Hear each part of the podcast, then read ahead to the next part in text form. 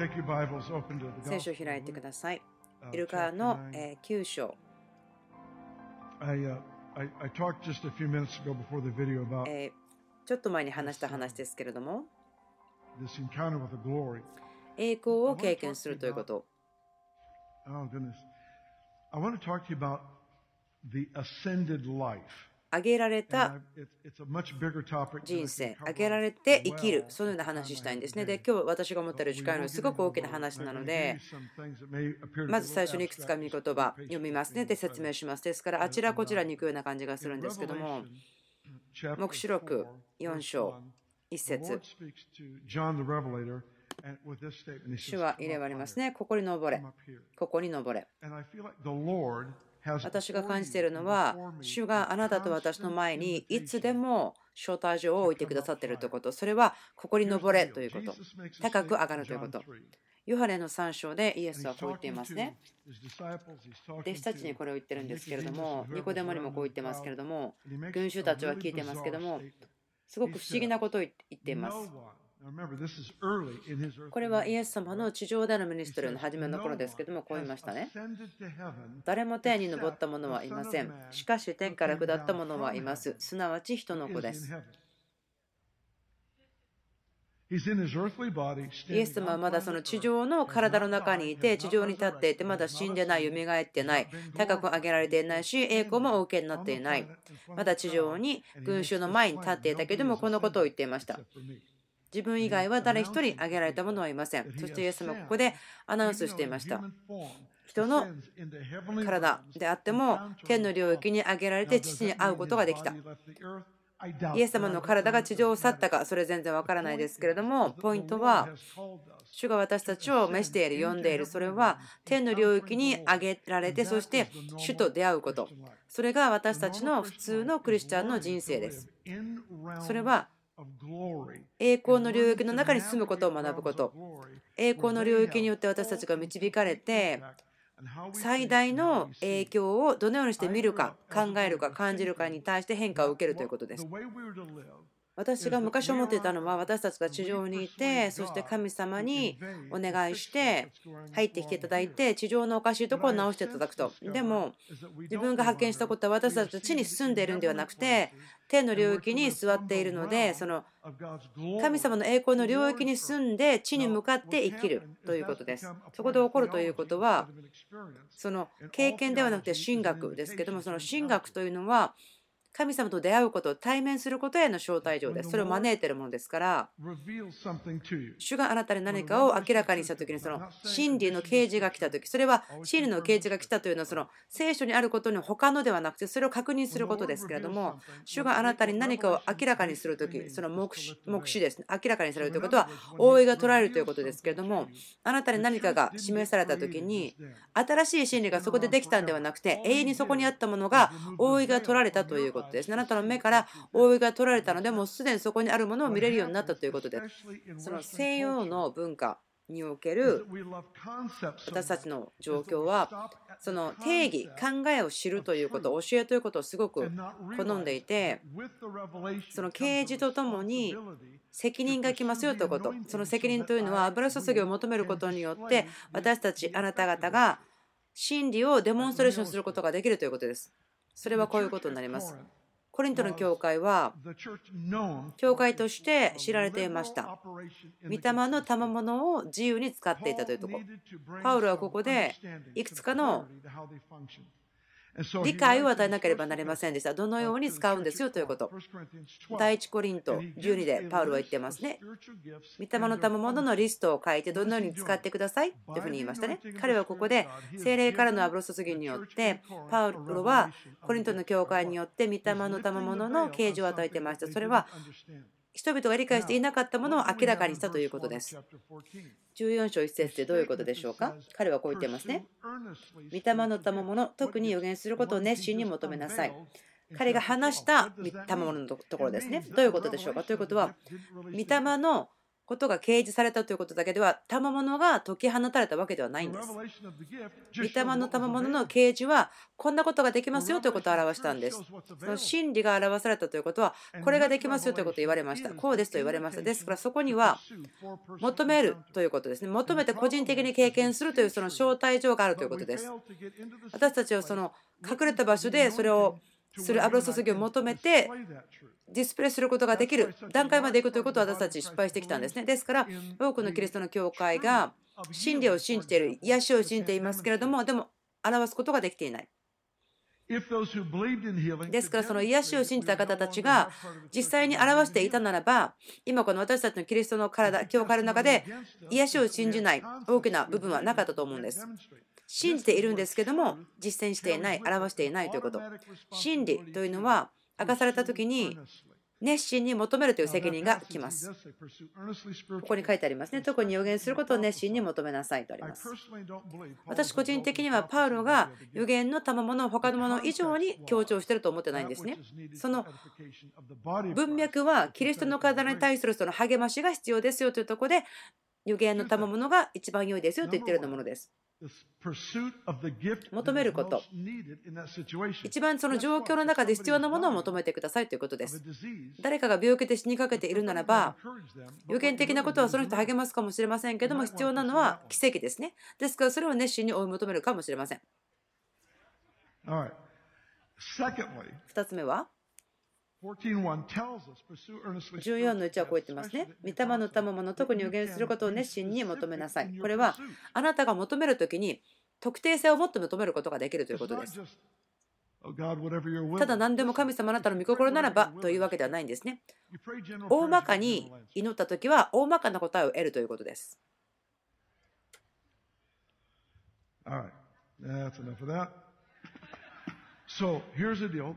ですから、主は栄光の領域を作られて、すべての人が罪によって栄光に足りないものになった。罪は私たちが神様が人類に対して計画したその栄光の中に生きるということに対して足りなくなってしまいました。でもあなたは栄光の中に生きるために作られましたね。旧約聖書の中でもその祭司たちは表された臨在、栄光の中で長時間過ごしたので、その体の望み、もう気を失うほどだと神様と共にいたくて気を失うほどだその乾くそのように変わったという書いてあります。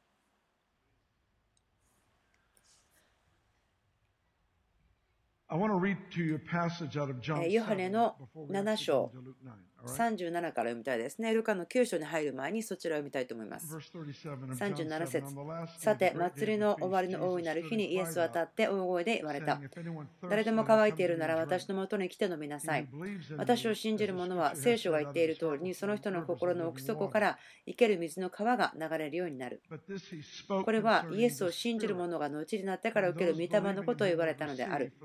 イエスはまだ栄光を受けておられなかったので、御霊はまだ注がれていなかった。かったからである。このところから話しましょう。このことをしっかりと受け取ってほしいんです。こう言ってますね。私を信じる者は聖書が言っている通りにその人の心の奥底から生ける水の川が流れるようになる。これはイエスを信じる者が後になってから受ける御霊のことを言われたのである。御霊というのは生ける水の川のことですね。イエスはまだ栄光を受けておられなかったので、御霊はまだ注がれていなかったである。私が若かった時からこう思ってました。その弟子たちは誰が一番偉大だとかいろんなことで愚かな者たちだったので、もしイエス様がまだ地上にいる時に御霊を与えたんだったら、そのことはすごく助けになるんじゃないかなというふうに思っていました。そう思いませんか？良い助けになったと思うんです。助け必要ですよね、彼ら。でもここでその理由をちゃんと言ってるんですね。それはイエスがまだ栄光を受けておられなかったのでというのが理由です。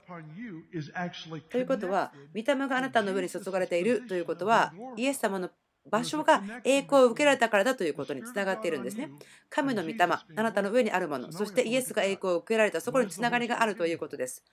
御霊は何のために与えられているのか。慰め主だったり教えてくださったり導いてくださったり確信を与えたりそれらのことをしますけども私たちの心を開き啓示を与えてくれますけどもでもこれらのことには一つの目的があります。それは一つのことを願ってやっています。私たちをイエスのようにするというところです。それです。もし精霊がイエスが栄光を受けられるまで与えられなかったならば、そこの理由は、もしイエスがその地上のミニストリーしている時に与えられたとすれば、聖霊様は弟子たちを十字架に向かっているイエス様の姿に作ったでしょう。上げられて、蘇って高く上げられて、英語を受けたイエス様にではなかったでしょう。聖書がちゃんと教えてます。ヨハネ、啓示を受けた人たち。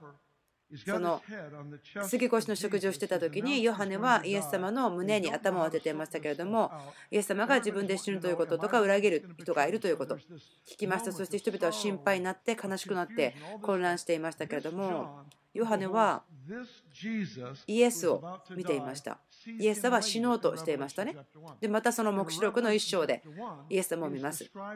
でも、黙示録の一章ではこう言ってますね。目は炎のようであって、髪の毛は羊毛のように白かったり、足は磨かれたブロンズのように光っていると言っています。すごく全く違うイエス様のことを語っています。ヨハネが見たイエス様です。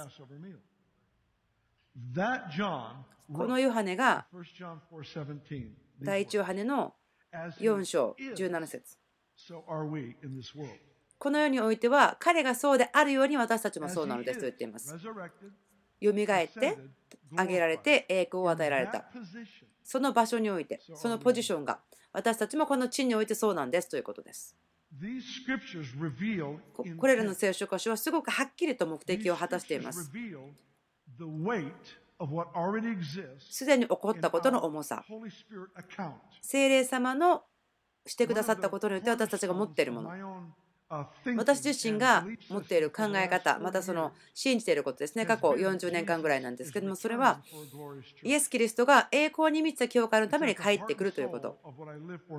私、本当にこのことを熱心に信じています。ですから、イエス・キリストが彼のしたこと、経験したことをしたのは、バラバラになっている教会とか、その癒さらなければならないような壊れた花嫁のために帰ってくるとは思えないんです。イエスは体が頭と同じだけのプロポーションがある花嫁のために帰ってきます。ルカの9章に行きます。今最後に言ったことで皆さんが分からなくても大丈夫です。ルカの9章ですね。27節私がこれからすることは変貌山の話をしたいんです。この変貌山のところはその3つの福音書で書かれていますね。マタイ、マルコ、ルカのところで書かれています。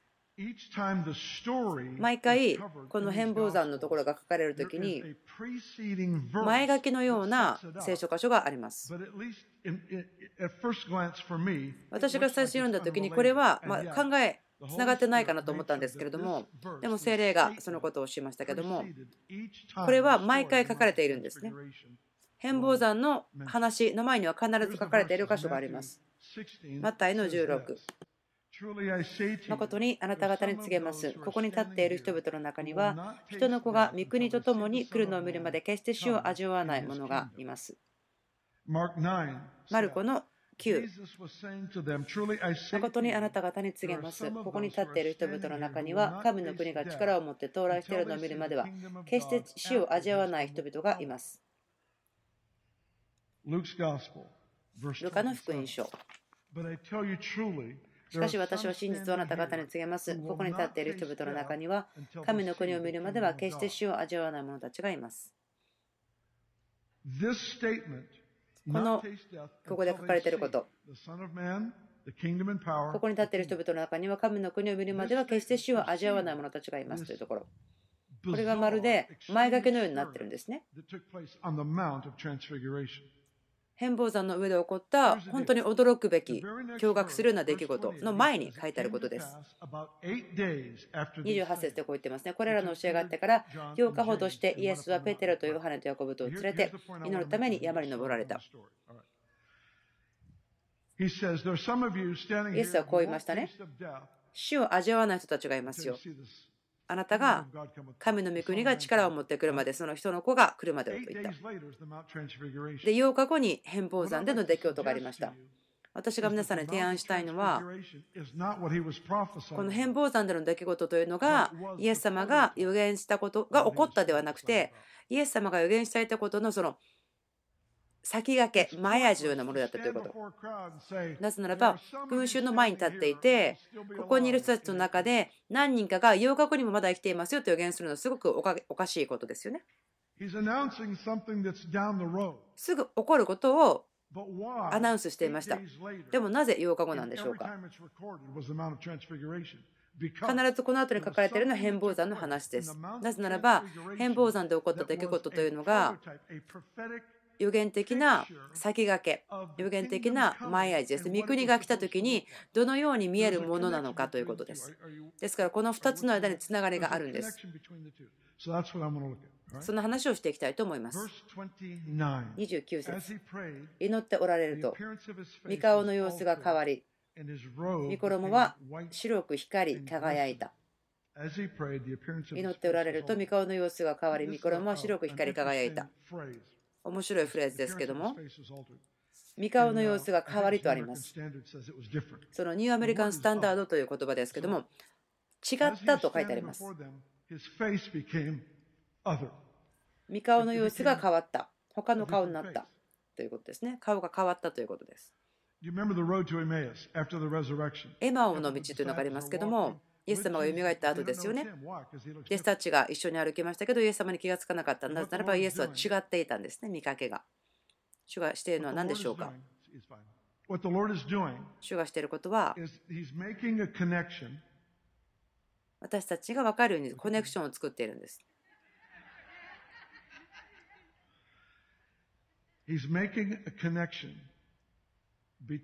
コネクションを作っています。それは、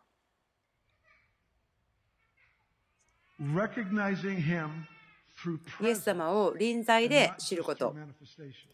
現れによってではなくて、臨在によって知ることのつながりを作っています。とても重要なことがありますね。その臨在に来た時に誰の臨在かとして分かるのとても大事ですけども。なぜならば時々イエス様は他の顔なんですね。でもそれはまだ重要なんです。続いてこう言いますね。顔が変わっただけではなくて、御衣は白く光り輝いたとあります。輝いたという意味ですけども、他の翻訳ではこう言いますね。稲光のように光ったということです。ただの真っ白なお洋服という意味ではなくて、生きている稲光の輝き、光のようなものですね。稲光です。稲光というのは太陽よりも輝いているし太陽よりも熱いものなんです。服がそのような現れをするということは弟子たちがどれだけ驚愕して恐れを飲んだか分かりますよね。まず顔が変わりましたね。他の顔になっていましたと。違う風になっていました。そして次は服が生きている。まるで稲光のようだと。ですから、ペテロがあまりにも恐れてしまって、不安になってしまって、あ何かしなければならない、じゃあ幕屋を作りましょうと言った、そういうのが分かりますね。その栄光というのは私たちの心の中に何かある不安感みたいなものをですね、どうしていいか分からないというのを明らかにしてしまいますから。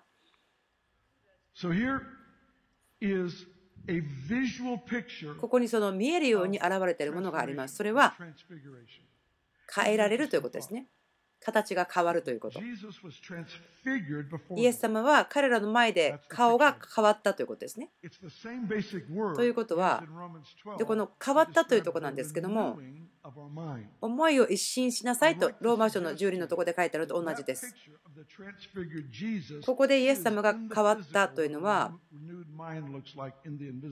見えないものによって思いが変えられたものが地上にいるということでしょうか。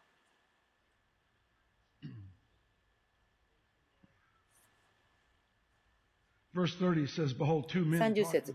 しかも2人の人がイエスと話し合っているではないか。それはモーセとエリアであって栄光のうちに現れて。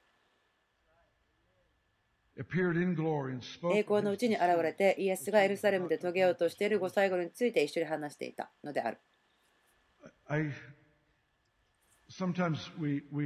時々私たちはこのようなことをですね聞くと非常に驚いてしまうんですけれども私、死んだ人と話してみなさいと言ってるわけでは全くありませんよ。エリヤとモーセ2人とも死んでますから。ですからどうぞノートを取ってください。ビルは死んだ人と話しなさいとは言ってませんということですね。私が言っているのは栄光の中においてはこの2つの世界がすごく薄いベールで分けられているだけです。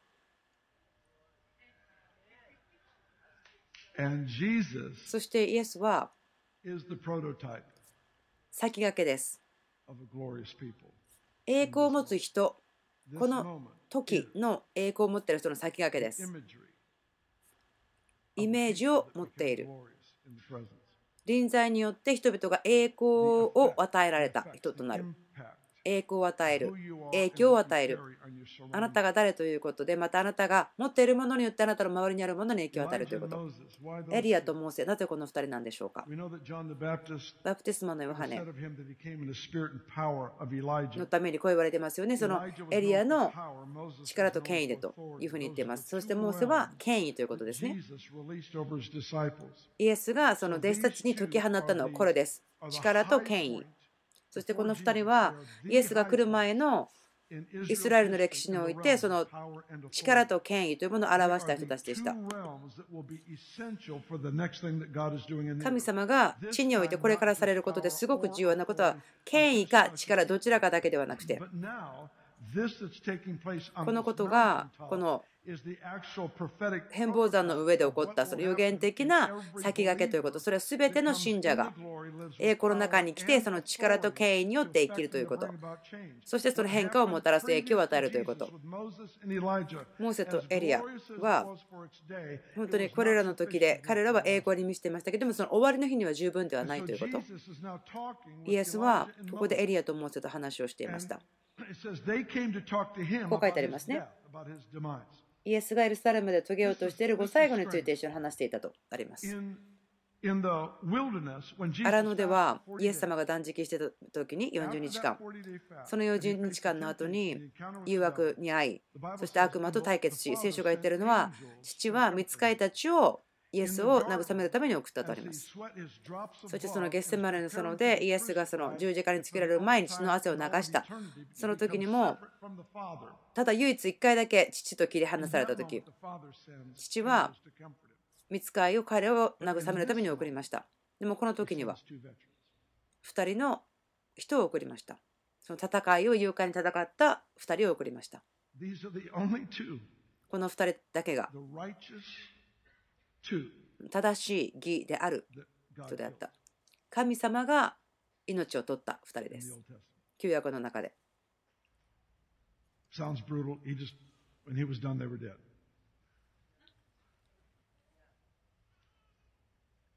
And now they are coming to talk with Jesus. この2人がイエスに話をしに来た。何の話をしてたのか分かりませんけれども、そのイエスに死のこと話しに来たんですね。この2人は神の手によって命を取られたということを経験したので、ここでイエスは罪となろうとしていました。イエスは最も軽蔑されるものになろうとしていました。父はご自身の御子に一瞬背を向けました。その神の怒りを御子が罪となられたところ、罪の力を打ち壊すために神の怒りを注がれ、私たちが神の義となることができるために注がれました。モーセとエリアがイエスのもとに来て、その死の話をしに来ました。変貌山のことというのは、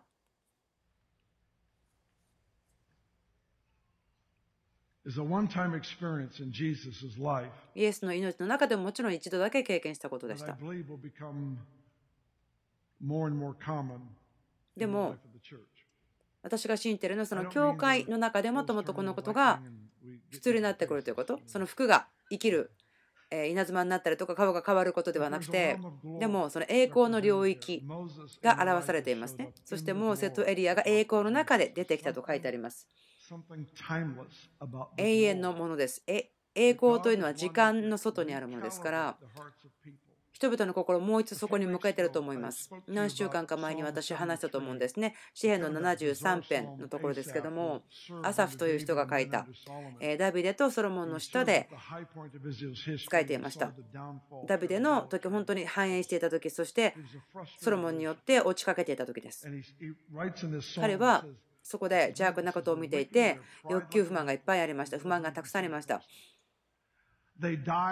その邪悪なことをしてきた人たちはその死んでいくにも全然苦しんでないように見えると。悲しみとか嘆きとか自分がかわいそうとかそのような表現がされてましたけどもでも彼はこう言ってますね。これらのことを思うとすごく頭が痛くなる苦しくなる。でも私が聖女に来て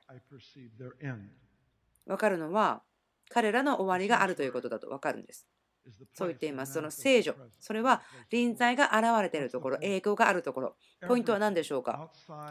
栄光の外にあるものは全てねじ曲げられる可能性があるというところです。栄光の外にあるものは全てねじ曲げられるとか間違って表されるそのような可能性にさらされているということです。ですから私たちが持っている責任というのは一つあります。それはこのイエス・キリスト素晴らしい神の子羊を表すこと。私とあなたが義とされるために罪となられた方をはっきりと正しく表すこと。光栄なことと責任なこと。この方を表すということ。そのためには栄光の中に住むというその能力やまたその願いに直結しています。ある方にとってはこのことが栄光ということをすごく話しすぎて強調しすぎているので何かメインではないことをまるでメインのように話しているとして心配しているかもしれません。でも私そうは思わないんです。私たちは主ではない、メインではないと思ってたことがどれだけ大事であるかということを見つけています。その主の臨在、栄光の中に私たちがとどまることが私たちの命ですから、栄光の外では一生懸命一生懸命頑張っても、そこに入れるかわからないけども、栄光の中にいたら私はすぐそれが見えると思うんです。変貌山、ここでイエスが顔が変わった、衣が変わったということ。それは栄光のある教会の現れだと思うんです。表されていると思います。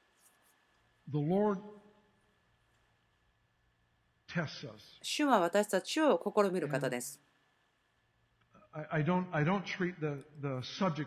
私はその試みとか試練ということを多くの方はこうしますよね。その神様を罰する神とか私たちを悪い状況の中においてその私たちが失敗するのを見ているだけそうではないんですね。そう思いません。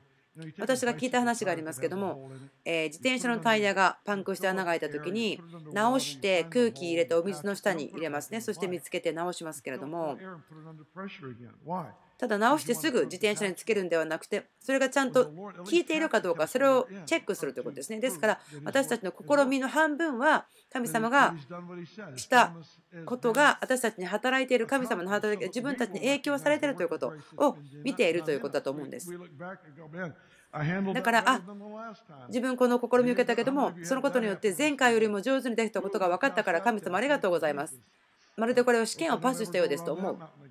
同じことはもう繰り返さなくていいんですねと思うんです。で主が何してるかというと、私たちを違う分野で試みてると思うんですね。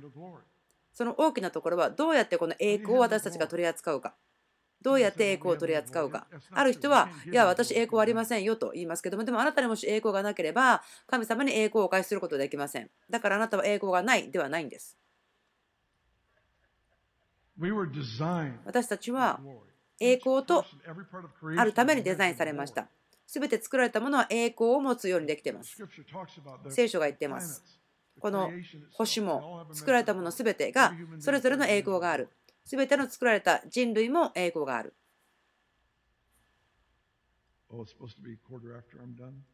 ああ、何かもう少しで時間がなくなってしまうんですね。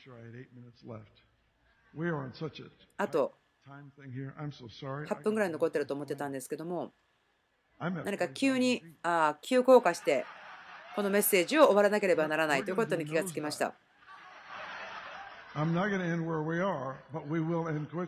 もう急に終わらなければならないということに気がつきました。すいません、その次の礼拝があるのですぐ終わらなければならないことが気がつきましたけれども、えー、とタイムキーパーをしてくださる方が必要な感じがとてもします。では、こうしましょうか。あなたがどのようにその栄光を取り扱うかによって、それは神様の現れた臨在かもしれません、または認識とか行為かもしれません。あなたがその栄光をどうするかによって、次の季節であなたがどれだけ用いられるかが決まってくる。悪魔は彼自身の美しさにつまずいてしまいました。そして天から落とされました。与えられた栄光を取り扱うことができなかった。主はそのことが神様のイメージで作られた者たちに起きてほしくないんですね。ですからそれを例えとして使っていますけどもここで神様がしているのは臨在に私たちを連れて行って私たちがそこでどうするか話題を変えてしまうか、前進するか、安息するか、またそれを自分たちが力強く用いることができるか、自分たちが栄光の中心になってしまうか、また神様に栄光を返すか、それらのことは、この変貌山のモデルに私たちを導くと思うんです。はい、えー、すごく下手な着地でしたけれども。ちゃんと、えー、トレーのテーブルを戻してシートベルトをつけてくださいという隙もないぐらいに記憶を貸して終わりましたけどもごめんなさい。はい、祈りましょう。あなたが私たちの心に影響を与えてください。この次のシーズン、栄光が増加すること、そのことを感謝して賛美します。アメン